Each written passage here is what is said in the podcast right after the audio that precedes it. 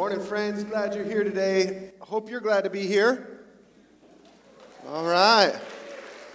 Slight hesitancy, but I get it. I get it, right? It's, it's like fall is coming, and we're like, yeah, woohoo. Well, we had some great weather this last week. It was amazing, and we're going to have some awesome time here together. We are right in the middle of a series we've called Jonah. It's right from the Bible by the book that bears the same name, Jonah. It's a, it's a four part story that we're diving into intentionally to see what we can uncover and learn about ourselves, about God, and about so many other things. We started with chapter one. We dove into this reality that there is clarity in the turbulence. Even when things go chaotic in our world, there can be clarity. God can provide a way forward through that turbulence, and He can also provide provision. He can provide for us what we need in those moments of uncertainty, of doubt, of frustration, of so many things. That's what we discovered at the outset of this story. Even when we turn our back on God, He can still provide those things for us. And then we learned last week, as Pastor Jamie walked us through chapter two, we learned about the difference between reactionary prayer and being proactive in our prayer life not letting our circumstances dictate the, the level of our engagement in prayer, but being prayer filled and ready for when the moments where things fall apart, our brokenness seems overwhelming, and we don't know what to do, and despair starts to grip our hearts. In those moments, we are prepared for that as we pray in advance of our current situation. And so, how do we engage in prayer? And today is all about second chances. Second chances. Jonah chapter 3 is where we're headed. Second chances. I want to tell you a story of a second chance that I was the benefactor of. Back in my junior high school days, my middle high school days, I was in shop class. Anybody go to shop class before? Mm, okay, shop class. We were working on the wood lathe. My teacher was Mr. Kluchuk. He was known for his infamous Kluchuk clutch, which he would grab your elbow and try to make it hurt. I don't know if it ever worked on me, but I was always participating. Ow, yeah, uh, painful. The Kluchuk clutch. One day we were cleaning up the wood lathe. My friend Stephen and I had been working on the wood lathe. And if you know what the wood lathe is, it's this big fancy machine that spins wood at a fast pace. And then you use tools like this. This is a wooden chisel. The lathe is about twice this size and a little bit longer. And you use it to shape the wood. I was making a gavel. That was my project to make a gavel out of this piece of wood. And so I was cleaning up after our class, and I thought it would be funny because my friend Stephen was across the room to pretend to throw a lathe tool at him. And so I did this. This was my motion. Now, what happened is the metal portion of the wood tool separated from the handle, and it started to fly across the sky in a perfect trajectory towards my friend's face. And I saw his eyes get wide like saucers, and I was like, oh, shoot.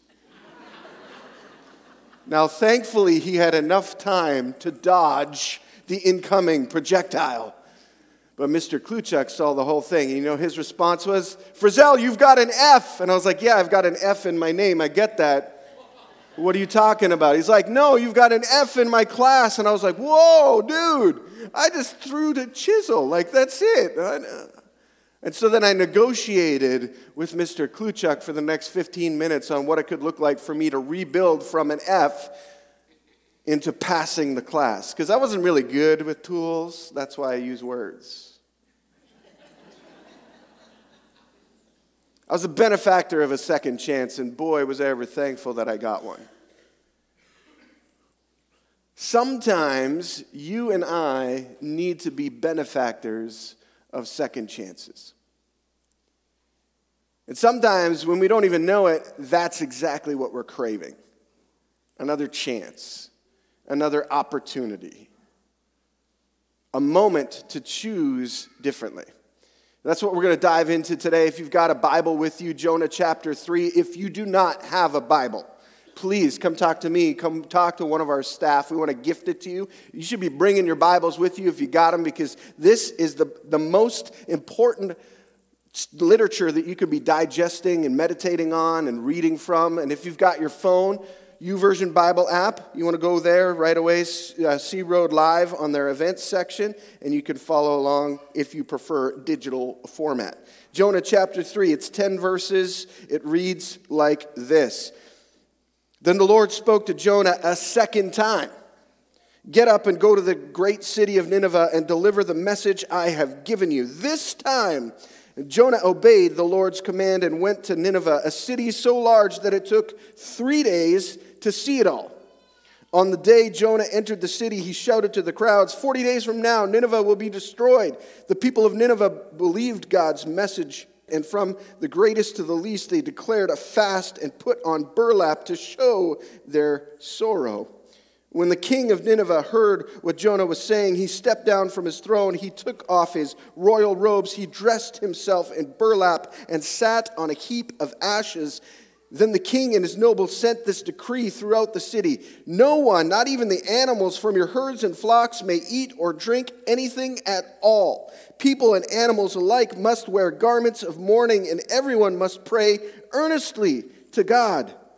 They must turn from their evil ways and stop their violence. Who can tell?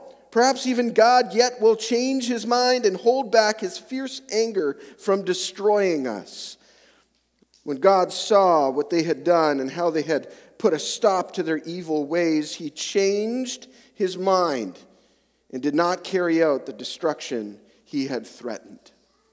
This part of the story gets really interesting for me because, like I said, it's all about this second chance. There's, there's three things that I want to point out to you from this collection of 10 verses, and hopefully it'll allow us to digest some of the things that I think Jesus wants us to understand a little bit more intentionally here together today. The first thing is this a second chance is all about listening and obeying. Listening and obeying what's really cool in the first couple of verses, we understand that, that Jonah is, is spoken to by God for a second time. And this time he decides to listen to what God's telling him. The first time God spoke, he said, The heck with that. I do not want a part of it. And he chose to go in the opposite direction. And then all of a sudden, this chaos and turbulence and all these crazy things started happening in his world. And his disobedience even disrupted the well being and health of the people around him. That's the gravity in which we live in our world today. When we walk away from God, we're not only harming ourselves, we are actually disrupting the opportunity of the people around us to see Jesus. Our disobedience breeds disobedience. Our disobedience creates layers of chaos inside and around us. This is why we need to be reminded that we, we are benefactors of second chances. The second time that Jesus, that God speaks to Jonah, he listens and he goes to Nineveh, the place that he didn't want to go to, and he delivers the message. If we're going to be benefactors of a second chance, we have to understand that there's a two part scenario. We've got to first listen to the opportunity and then follow through on the opportunity. If you've grown up in the church world, I want you to calculate now how many sermons you've heard in your lifetime.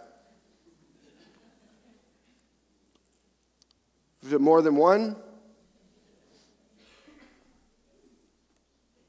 I don't know about you, but sometimes when God speaks to me, I'm a little bit thick headed. And so I don't always understand what He's wanting to say to me, and I don't always follow through on what He's asking of me because Bottom line is, I'm not sure that I actually trust him. If you think about reasons why we don't follow through on the invitations that God has given us, it really boils down to that trust. If I do what He's asking me to do, is He going to provide for me in that moment? If I put myself at risk, is He actually going to cover me with His protection? If I take a flying leap, is he going to catch me? And the truth is, most of us would answer no. We don't think he will. And if I'm honest, there are times where I have felt that very same thing. Well, if I do that, there's no way that God's going to provide. I'm going to have to figure it out on my own. The quintessential nor- lie that a North American believes. I can figure this out on my own. God, I'm just going to put you over there, and when I need you, I'll ring my little bell, and then you come flying in and save the day. Listening and obeying the risen King and Savior is a whole lot more than just a checklist type reality. It's a whole and utter and complete surrender of our lives. And that, my friends, is scary. Because when we're in that space and we're in that place, we are vulnerable. And in our vulnerability, we become uncertain that the God that we have surrendered ourselves to will actually be faithful to complete the work that He has started in us. And so instead of listening and obeying, we half listen and half obey because then we kind of can check it on the box, going like, well, I did part of what He asked me to do. I get it, it's hard, it's difficult. It is not easy to be fully committed. It's a challenge. And it's a challenge that we have to tackle on a daily basis, moment after moment after moment. When we're sitting in that, that conversation at our favorite coffee spot, and the conversation turns to things that aren't edifying to Jesus turns to things like gossip and slander, we have an opportunity in that moment. You know when those are happening because something inside of us starts to go all cringy. Like, ooh, this is kind of a greasy conversation. I mean, I want to know the tea, but I don't want to know the tea. Should I participate in this in the moment? That is the presence of God inviting you to go the other way, to do something different. If we're going to be benefactors of a second chance, we have to not only listen to the opportunity, we got to follow through on it. Imagine if Jonah, who had this second time where God spoke to him. No, we, we have to understand how rare, how rare at this time period that Jonah lived that God would speak to people. That was not something that happened in abundance. We can take that for granted here today. There's several hundred of us gathered in this space and many more tuning in online. God can speak to each one of us simultaneously, and we're like, yeah, that's normal. In their culture, in their time period, that was not normal. They did not have the Holy Spirit poured out in abundance, the presence of God that we are now gifted with as followers of Jesus. They didn't have access to that like we do. We have access like Jesus himself had access uninhibited access to the presence of the creator of the universe. That is mind boggling. We can walk in and out of that relationship at our convenience and our leisure. And far too often, that's exactly what we do.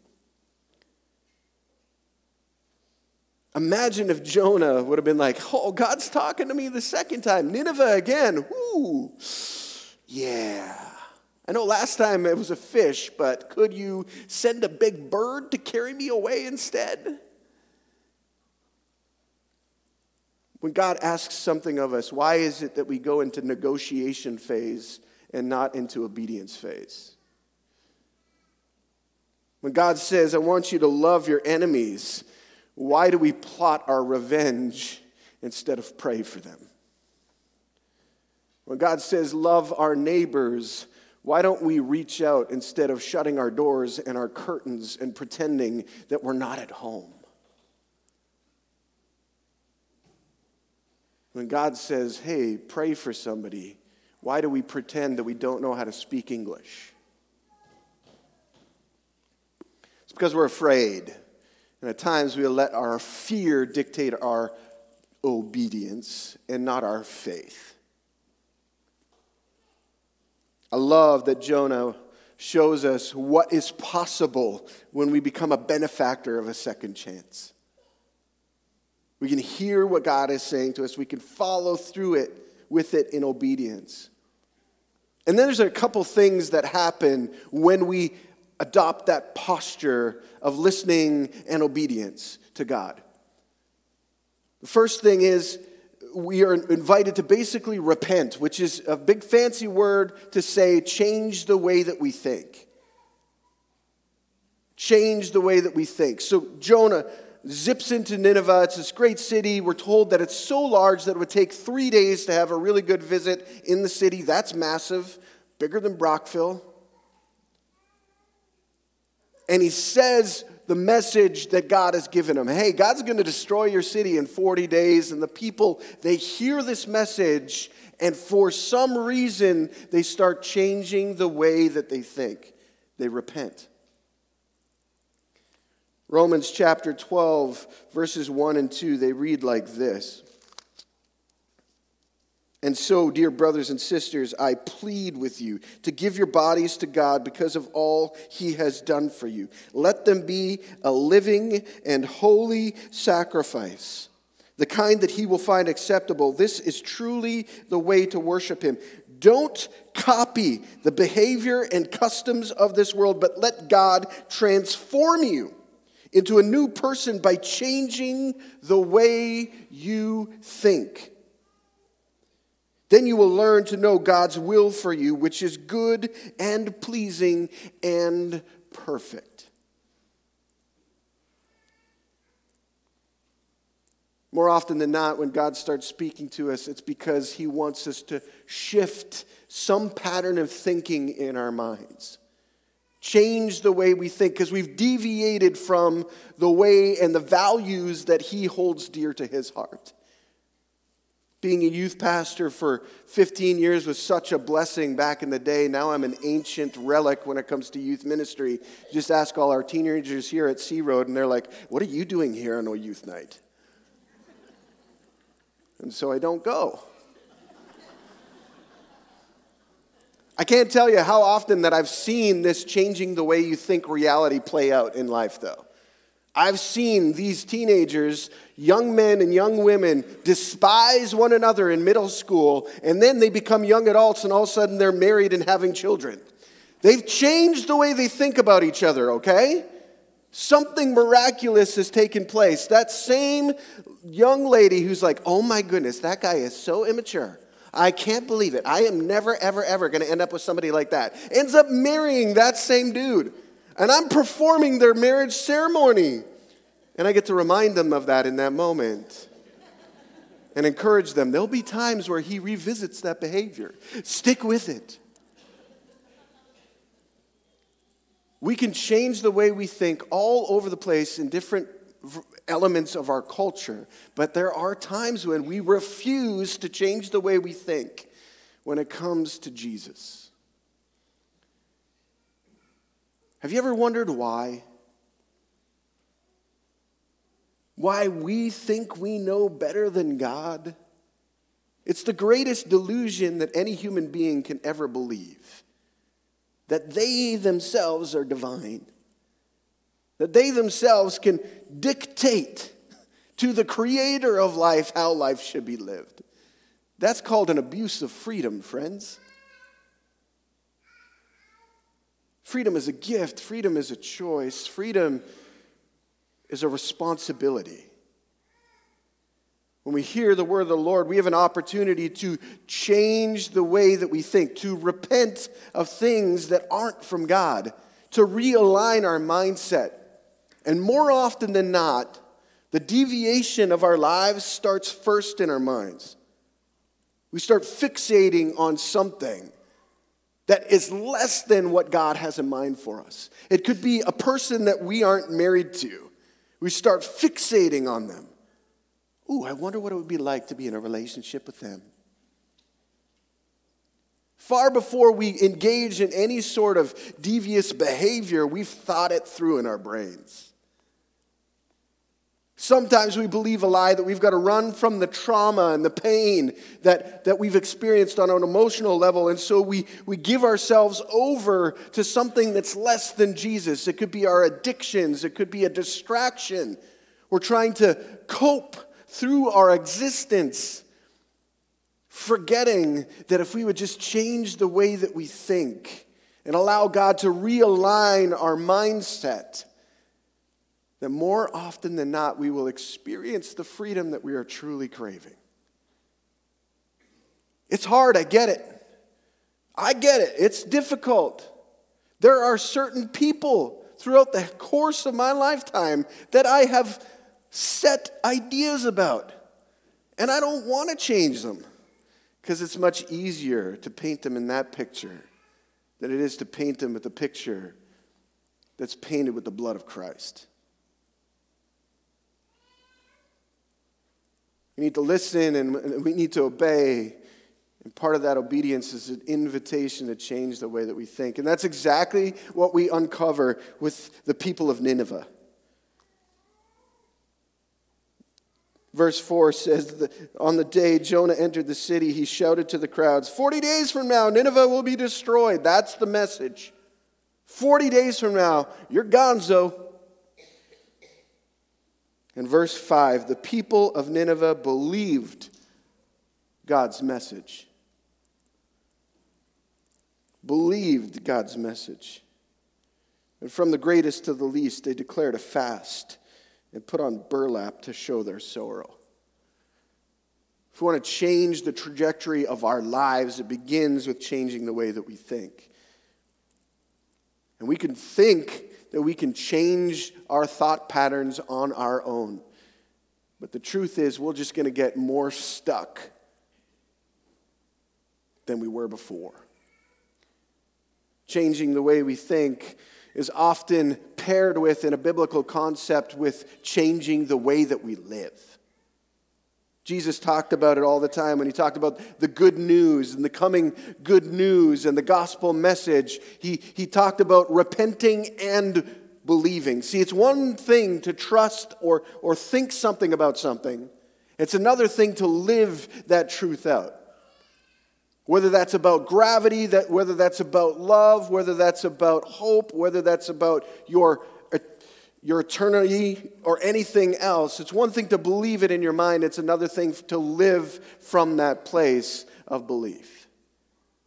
And that's what we see unfolding here in Jonah chapter 3. We see this, this movement and the shift from listening and obeying to repenting to believing changing the way we live. If we truly believe that Jesus is the risen King of the universe, then why wouldn't we reorient our lives around Him? He has given us the roadmap for success. Success meaning life to the full, not life to the full in our bank accounts, not life to the always full in a health way, not life to the full through all the relationships, life to the full through all of the chaos. That's the gift, that's the invitation, and we have an opportunity, a moment by moment opportunity to recalibrate our very existence around that truth. When a child believes that a parent loves them, they will be more grounded and more secure than anything else. Years ago, the University of Toronto did this test and discovery, and if you go to try and find it now, it's been buried for various reasons. They tried to track the reality of addiction. How is it formed? How is it shaped? Where does it come from? And what they d- discovered was that these, these children, you know, older elementary aged children through teenage years and even young adult years, if they had a stable relational foundation in their family life, statistically speaking, they were 63% less likely to give themselves over to addiction of some kind. And that stability was a framework of one family meal on a weekly basis. That's it one family meal on a weekly basis. And somehow that communicated intrinsically to these young people that they were worthwhile, they mattered, they were valued. And when they feel valued, connected, and worthwhile, then why would you settle for anything less? And for some of us, the truth and the reality is, is we have not let Jesus love us. And so we've, set, we've settled for counterfeit loves. The praise and appreciation of our fans, or our family, or our friends. And that pales into comparison of the depth of the joy that you bring to the creator of all things just by breathing.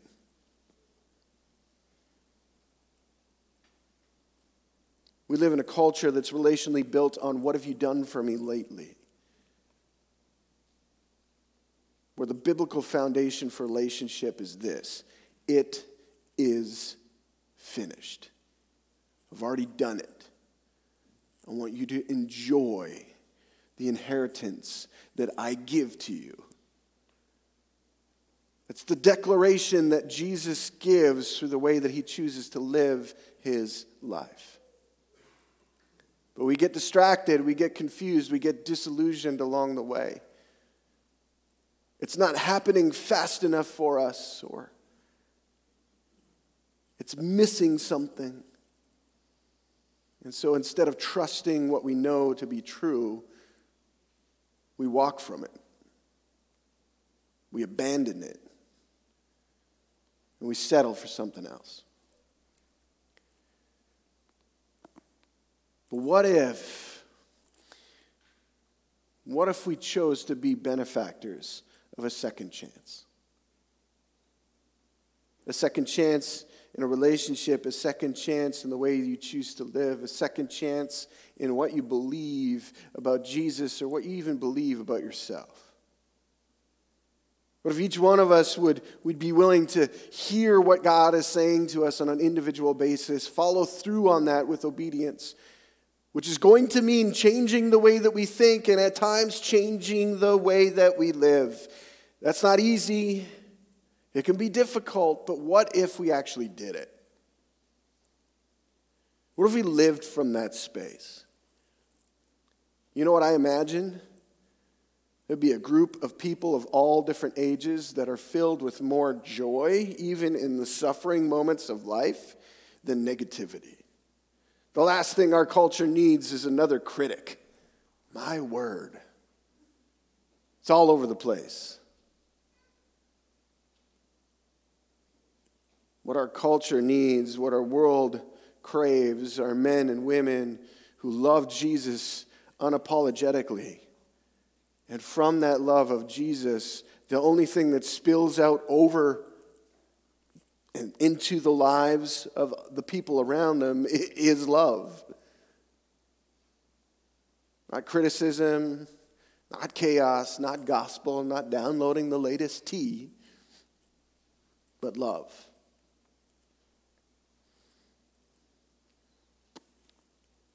What if you and I took God up on a second chance and said, okay, I'm going to trust you in this? I think that's the message from Jonah chapter 3 for us here today, this morning.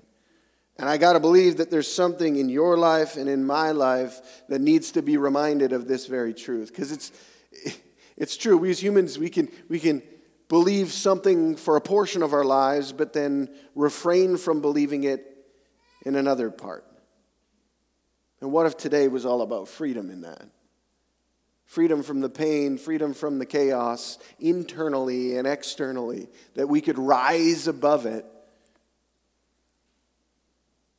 and be the people that God is inviting us to be, to love our neighbors and love Him with radical intentionality. If we want our world to change, I can't help but think that's how it changes.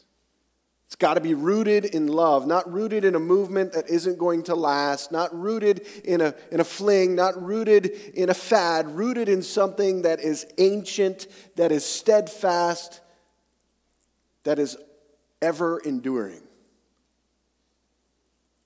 That, my friends, is a picture of what the love of Jesus is like.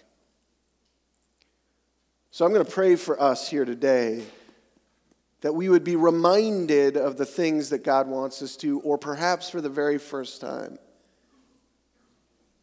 Take advantage of the chance and the opportunity that's in front of us to change the way that we think and change the way that we live, not because Jason said it, but because Jesus is inviting us into it.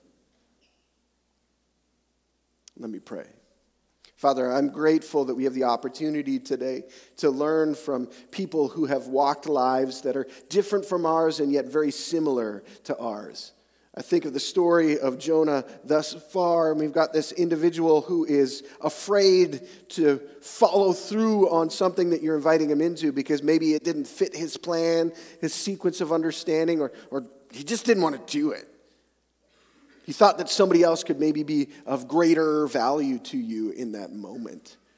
And yet you consistently pursue him even in his deviant behavior, in his distrust, and you remind him that you are greater than all of those things. Here today, Jesus, I can't help but think that each one of us needs to be reminded that there is deep hope rooted in you. And that's hard when we've got stuff that is in the way that's blocking our ability to change the way that we think. Maybe it's past hurts and pains or, or things that we're going through right now in the moment. And it, it means that, it means that we've, we've discovered it's, it's challenging to trust you because we don't, get, we don't want to get hurt again or, or, or something like that. And so, God, I just ask that you would meet us in the middle of those thoughts and in the middle of those burdens and in the middle of those pains. And in these next few moments, Jesus, would you grant freedom for our hearts, for our souls, for our minds, as we choose to trust you in a new and deepening way? We pray this in your name, Father. Amen.